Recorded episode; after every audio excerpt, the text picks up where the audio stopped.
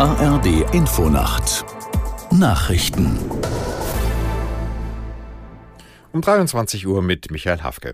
CDU-Chef Merz hat den EU-Asylkompromiss als vernünftig bezeichnet. Die EU-Mitgliedstaaten und das Europaparlament hatten sich zuvor auf ein neues Asylrecht geeinigt.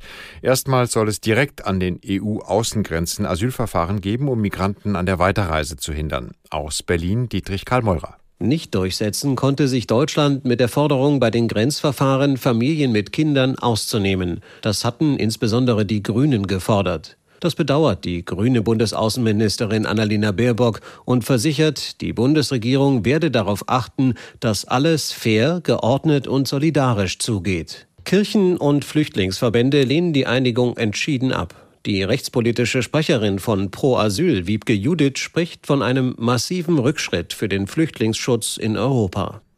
Die EU-Staaten sollen künftig neue Schuldenregeln bekommen. Darauf haben sich die europäischen Finanzminister geeinigt nach monatelangen Verhandlungen.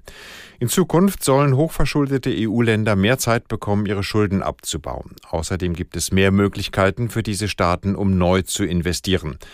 Die neuen Schuldenregeln müssen noch mit dem Europaparlament verhandelt werden. Große Änderungen sind aber unwahrscheinlich. Wegen manipulierter Abgaswerte muss Mercedes-Benz einen weiteren Rückruf starten. Das hat das Kraftfahrtbundesamt angeordnet. Betroffen sind Dieselmodelle mit der Schadstoffklasse Euro 5 und Euro 6b. Grund ist eine unzulässige Abschaltfunktion bei der Abgasreinigung. Nach Angaben von Mercedes-Benz müssen allein in Deutschland wohl mehr als 100.000 Autos für ein Software-Update in die Werkstatt.